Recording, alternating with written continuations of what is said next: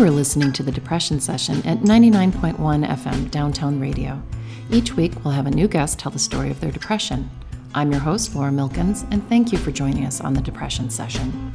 Just a note for my listeners, I want to make sure you understand that this is a show about depression, and some of the content can be triggering, so please take care of yourself if something on the show brings up difficult feelings and seek professional help if you need it. Thank you. Hello, and welcome to the Depression Session on 99.1 FM Downtown Radio. Today, we have with us in the studio Stephanie, and she's here to talk to us about her depression as well as anxiety. So, I will get back to Stephanie in a minute, but first, let's just talk about going home. So this summer, um, right two weeks ago, I went to Baltimore, which is not my home. It is my boyfriend's home to go to his brother's wedding. And I'm not a big fan of weddings, I'll be honest. I, I've never loved them. I've never been the girl who's like, oh, I can't wait till I get married. I'm more like, yeah, I don't really want to do that. that's that's not interesting to me. That's something that I think is nice for other people and it's wonderful. And if you feel religiously inclined or if you really want to like become part of your community and invite them into your relationship. But I've always felt that it was something that wasn't really very important to me, but I understand how it's important to other people. So that being said, I really had a great time. Um, I got to meet all of his family on both sides, and his brother, who I love, married someone who I also love. And it's just beautiful to see two people standing together and smiling and crying and being excited about spending their life together and doing it in front of their family and friends. And it was also neat to hang out with his Navy buddies and here's some like pretty um, racy stories of fun times that they had in the military. And it, and it was almost like, here is a different Dan, a Dan that I don't know. Then we flew to Michigan on Delta, and we spent a couple extra hours in uh, Baltimore and a couple extra hours in Atlanta, but somehow made it to Michigan anyway. And I don't know if you all knew about all the million and one. They actually actually only canceled a thousand flights. So, but we made it, and my family was all 20 of us staying in one cottage on the lake of Michigan, Lake Michigan, which is beautiful. And I always say it is the lake at the bottom of my heart. It is the blue that is in me. It is the beauty of being blue. Water has this incredible healing power to it. My family all gets together. There's some fractiousness. There's old stuff there. you know, my mom and her two sisters have a wonderful sisterly relationship, which also includes being really irritated with each other sometimes. And in amongst that, I found myself both being at, with Dan's family and thinking about our relationship and feeling at certain points really emotional and crying and where's my place in the world? And then going to my family and thinking, oh my God, these people are crazy. They're driving me crazy. I love them. I don't want them to hurt each other. I want everyone to get along. And I think it's a normal part of being home. And then we went to poor Dan, to hang out with all my best friends. My best friend, I know somebody said you can't have multiple best friends, but I do. Um, to just hang out with my best friend from elementary school, who I've known since I was five years old, whose mother is like my second mother. And I saw her and her mom and her dad and a couple of other friends, and we watched the homecoming parade. So my hometown has 900 people in it. My graduating class is 20 people in a public high school. So we don't have a reunion if, if, if like half the class came in a normal class, you'd be like, yay, it's a great reunion. If half the class came, it'd be 10 people. So what our town does is they have a town homecoming that's unrelated to anything like football. We didn't have a football team. You don't have a football team if your graduating class is 20 students. So instead of having a football sort of homecoming, we have a homecoming that has to do with everybody who grew up there coming home. So my best friend from um, elementary school was there. My best friend from middle school was there. My best friend from high school and her twin sister and her best friend all got together. And Peggy brought her husband and I brought Dan. And I don't know that they had fun, but we had a really great time recounting stories that were silly things from childhood. So there, there, when you go home, it reasserts who you were and who you are. And it gives you an, it, it, like an inroad to things that you kind of had almost forgotten about. We were talking about our childhoods, of course, and one of the women said, I was so shy and felt so judged when I came to your school because she came in seventh grade. And imagine moving into a school where it's kindergarten through 12th grade in the same building and everybody already knows each other. And I had never realized that about her. I didn't know she was shy, and I didn't know that she felt excluded when she moved there. And she had continued to feel that way all the way through high school, and it really surprised me. And then when we were just talking about who we were as high school students, she said, Oh, yeah, Laura was kicking butt and taking names. and I thought, Really? Is that really who I was in high school? And in some way, it was. In some way, I felt really protective of my friends. And it was really like, don't, don't mess with us. I'll take you down. And I think there's still a little bit of that in me, but I've certainly become gentler and kinder and more understanding as an adult as I than I was as a kid. As a kid, I remember in seventh or eighth grade standing up in front of my entire class and saying, "You're a bunch of stupid druggies. You're just gonna stay here and be losers." And this did not make me friends. now I think everybody goes through stuff. Everybody struggles. If this show has taught me nothing else, it's that everybody has a struggle and you may not know it and you may not see it. There's no reason to kick butt and take names. You can just look at somebody who's being cruel to you and say, wow, they're just having a really hard time. Now, you can't let them be cruel to your friends. You know, shut that down a little bit. But that I think we never know the struggles that people are going through. You never know that there's that kid that felt excluded like all the time. I never knew that about her. So it was a homecoming of sorts and reevaluation of who I am. And I think if any of you had a chance to take a trip this summer or maybe visit some family, I hope that your homecoming was as generous and beautiful and full of the normal struggles as mine was. So today we have with us in the studio Stephanie, and she's going to tell us the story of her depression anxiety. Stephanie, welcome. Welcome to the depression session. Thank you. It's great to be here. Thanks. Yeah. So what's new with you? What are you up to? What what what, what floats your boat? Well, I wanted to share with you and the listeners. I just re- uh, recently saw a resource that might help everybody as an adult or as an adult with children. There's a program, it's a software, it's called My Social Sitter, My Social Standard. And the websites are mysocialsitter.com, the, the name of the software. And what I discovered with this resource is that it helps filter communication in text messaging and mm-hmm. Twitter.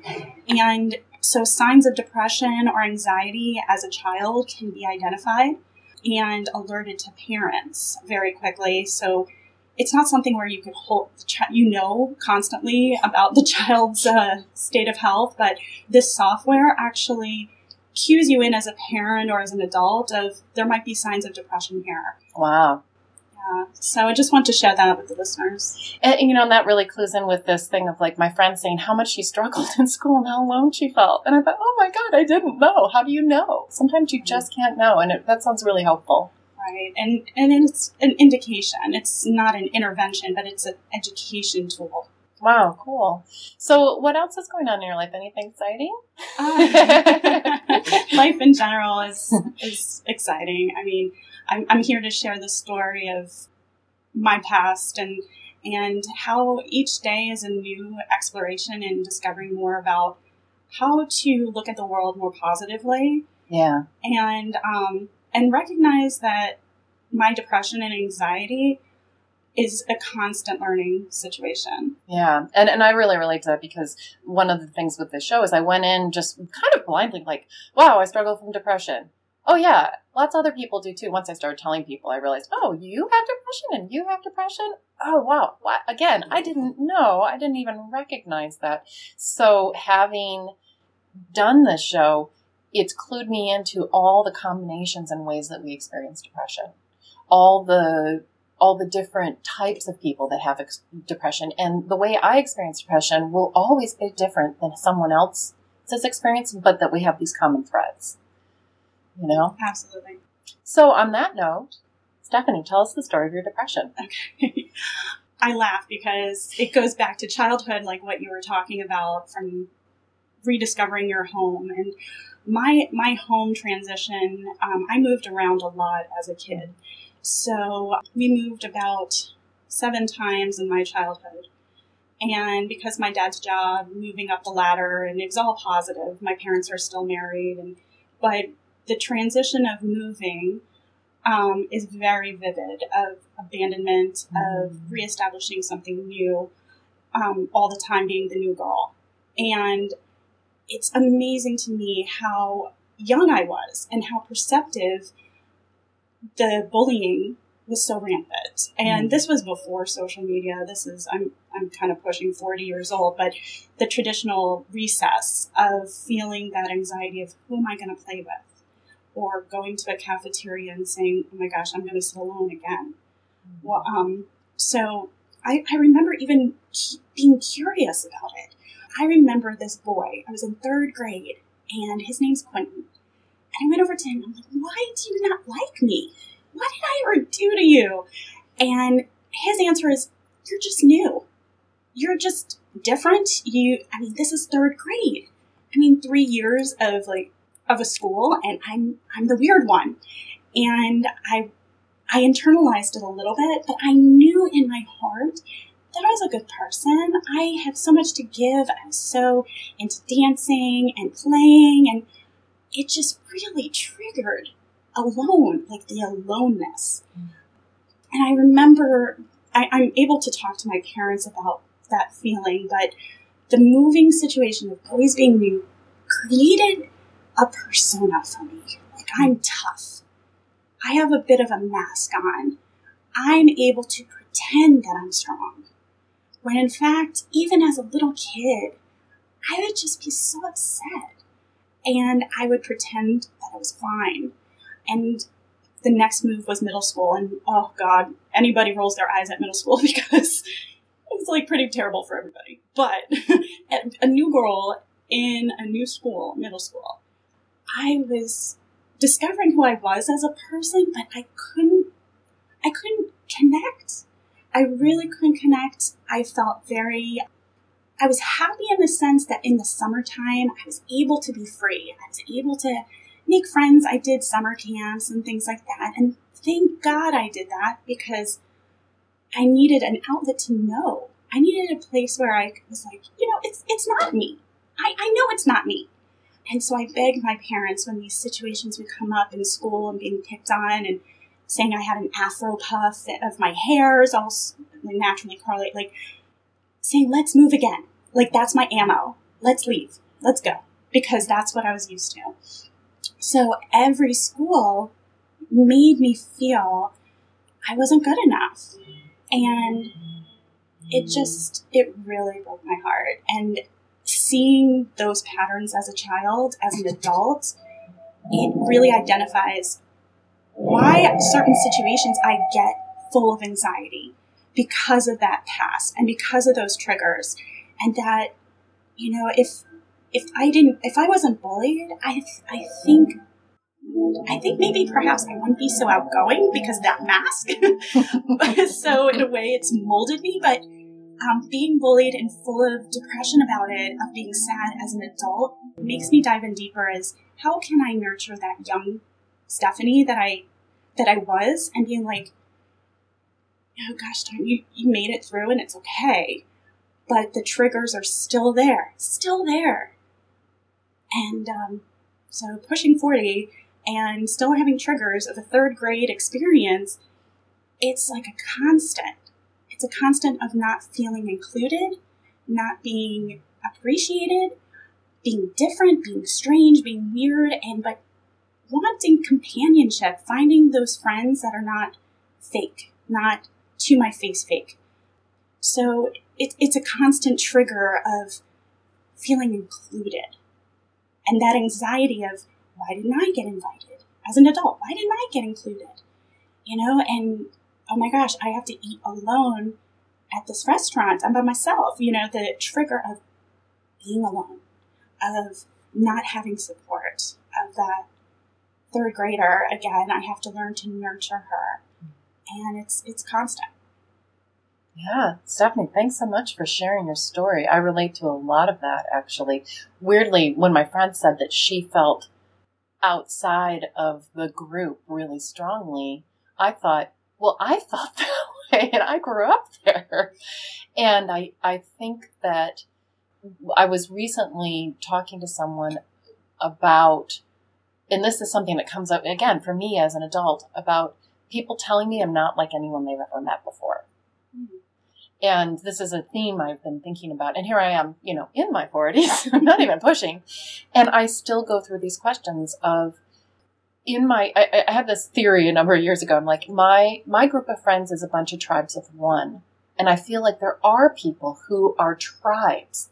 They have the same interests. The re- thing that pulls them together is a common bond of we're really similar. And sometimes I feel like my group of friends is that we're all the ones who don't fit anywhere. and it, and it, it, it, it's a really important feeling to have a sense of belonging. And it's interesting because I, I work at Pima and they just had a speaker and Terrell, uh, I think it's Standhelm, and he just recently he had a TED talk, and he recently wrote a book about belonging in college. That um, having a sense of belonging, especially for minorities and other groups, is an essential part of the college experience. And as administrators and faculty and staff, part of our job is to help the students have a sense of belonging. That belonging is what keeps people in school they could be academically doing okay and drop out of school for a lack of sense of belonging. That makes sense. And it's it's different than elementary, middle, and high school. You're kind of stuck. You might be like, let's move. but other than that, you're kind of stuck with you're stuck with what you have.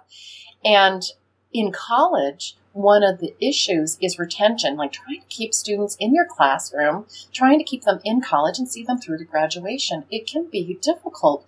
And having a sense of belonging can keep people there, even if they're doing poorly. I I was fortunate. I transitioned with that mask persona in my um, early college days, and I got mm. super involved, and because I was seeking that uh, belonging, so I joined organizations. I joined a sorority on a whim. It was not planned. it was definitely, I went to a party and they're like, come on, join us. And I'm like, whoa, um, which is a whole nother podcast. Like, but. I'm the new kid. Yeah, I'd love to join. exactly. Um, but I do think that, like, in that college transi- transition, I was like, let me explore, let me meet as many people as I can because I did sense that I needed that belonging.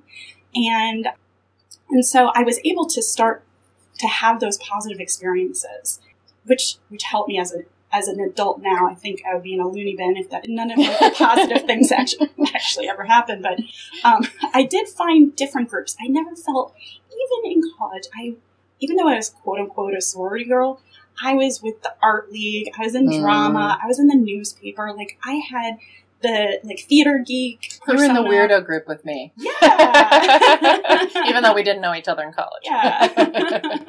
so like I, I because I could I perhaps was a chameleon and had that mask of I'm not sad. I could be integrated anywhere from that positive uh, interaction of moving so much because I could adapt so well. I think college was the best blooming experience because I could have that diversity mm. and I could be like, oh, I feel free. I feel a little bit more adventurous or, you know, I don't need I don't need one group of high school friends because there's more people here. And everybody's a new kid the first year of college. Even if you come in with a group of friends, you're going to be thrown into classes because of your interests that are, you're the new kid.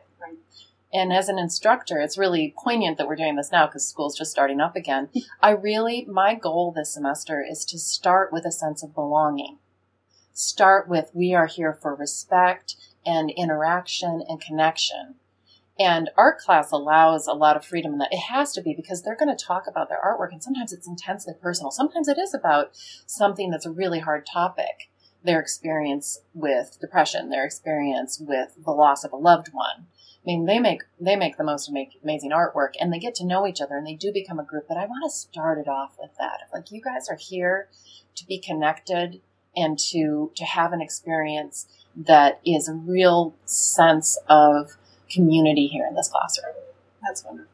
Yeah, and, and, and having the talk that they did, and you know, like the this the speaker talking about belonging in college being like essential. I'm like, yes, yes, yes. and you talking about like, oh, I was a new kid, nobody liked me. It's like, yes, yes, yes. and I wasn't the new kid, and I still felt like I didn't belong. It's so silly. but isn't it strange how even as an adult, some of the interactions are still triggers. Like yes. that's what is so frustrating Because I thought, okay, I've been to therapists, I've done self help books. I mean, that's why I bought a Kindle so people wouldn't see what I was reading. you know, I'm always self exploring, but it's like it's still there. Like the neurons in our childhood are the atoms, like the cellular level of the experiences really shape that, that discovery and that healing. I, I still remember, I can't remember the name of the television show right now, but it had Helen Hunt in it. And her husband was, she, she and her husband were talking, and her mom had come to visit, and she said, Why can she still push my buttons? I'm 40. and he said, She installed them. Ah, oh, that's so good. I thought it was excellent. Yeah. And, and I do think that we're meant, we're not, we don't come here to be perfect. Oh. We come here to learn and grow. And you only resolve a little piece of it. You never stop being you. I was at a party last night we started talking about what I do. And I'm like, oh, I have this radio show. And then we ended up talking about anxiety and depression and all sorts of wonderful things. And I love these kind of conversations. I love this show. I love doing the show because having an open conversation about things that are meant to be beneath the mask that we all wear. And she was saying that anxiety, it, it, it, it, after years, you know, going to a therapist who said, "Oh, well, you know, you'll still just you're going to still have anxiety. It's not going to go away. You're going to figure out tools for dealing with it. I'm not going to show you how to stop being anxious. I'm going to show you how to deal with the anxiety that you have and the tools that you need to get you through it.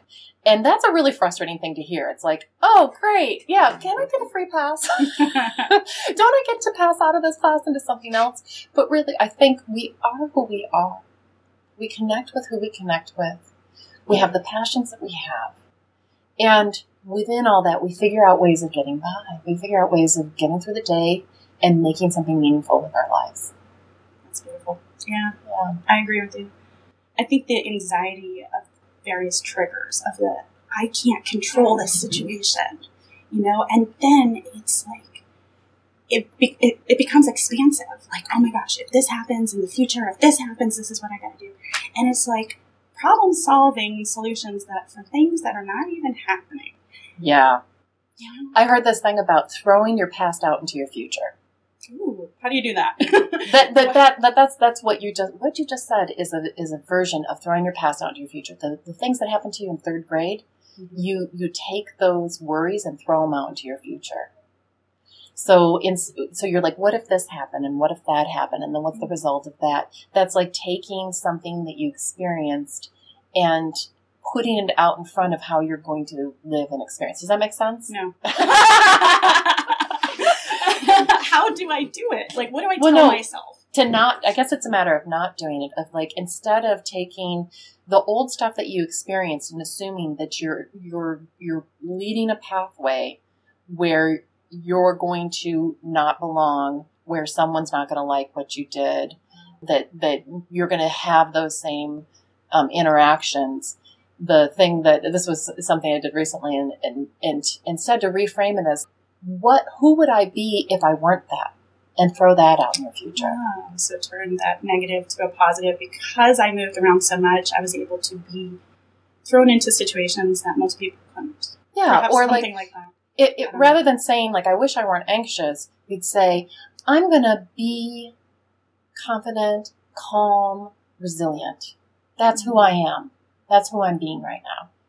Instead of saying I'm that anxious girl, what am I gonna do when this happens? What am I gonna do when that happens? Yeah, it's it's really hard to do, but it, it's empowering to think that way. so. What I'm hearing is that you coach yourself, that you can support yourself mentally. Of you know, I could get through this. Yes. Yeah. And then you go home and you see your family and your boyfriend boyfriend says, "Wait, you, wow, you're really jacked up this week." All the time.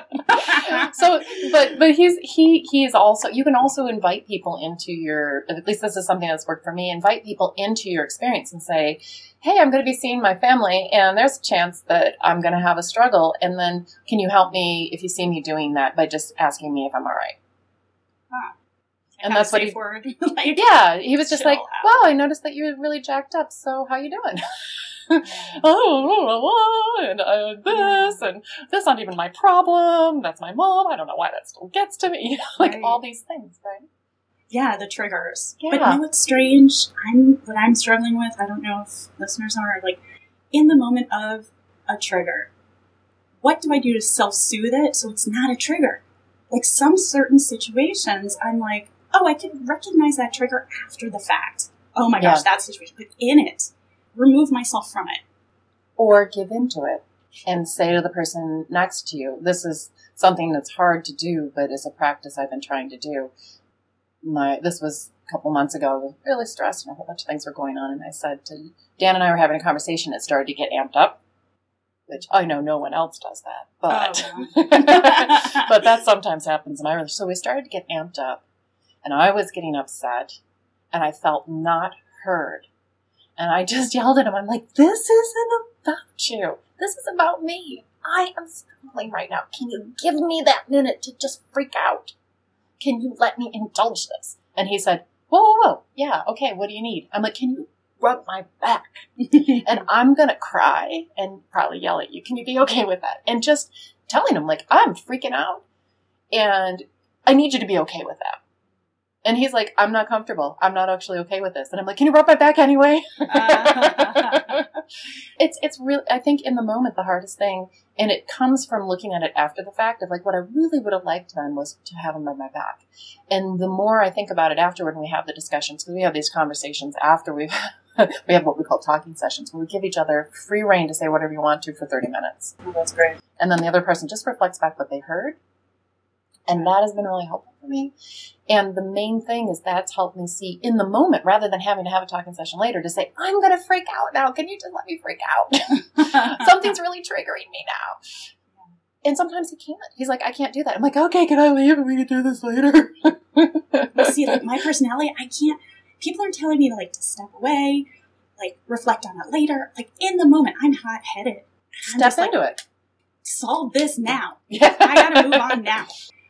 How do I table it? How do I just say, okay, we're gonna get back to that later? Because I just like, oh, I want to, I want to know the answer now. I want to be soothed now. I'm Yeah. like, and and we've got to we've got to wrap up the show but i think the one thing about that is to know yourself and to not try to stop being yourself and figure out how you can be yourself in that moment so on that note thank you all so much for listening to the depression session and tune in next week love you I want to mention again that if you found some of the content of today's episode triggering, please seek professional help and call 911 if you feel like hurting yourself or others. I'm not a licensed therapist, and this show and the station are not endorsing any remedies or products. The purpose of this show is to destigmatize depression through storytelling. You can find a link to mental health services on downtownradio.org on the About KTDT page. To listen to the podcast, or if you're interested in being on the show, contact us at www.thedepressionsession.com. You've been listening to The Depression Session on Downtown Radio Tucson with music by Septa Helix. Find us on Facebook and Twitter at The Depression Session Podcast. Thank you.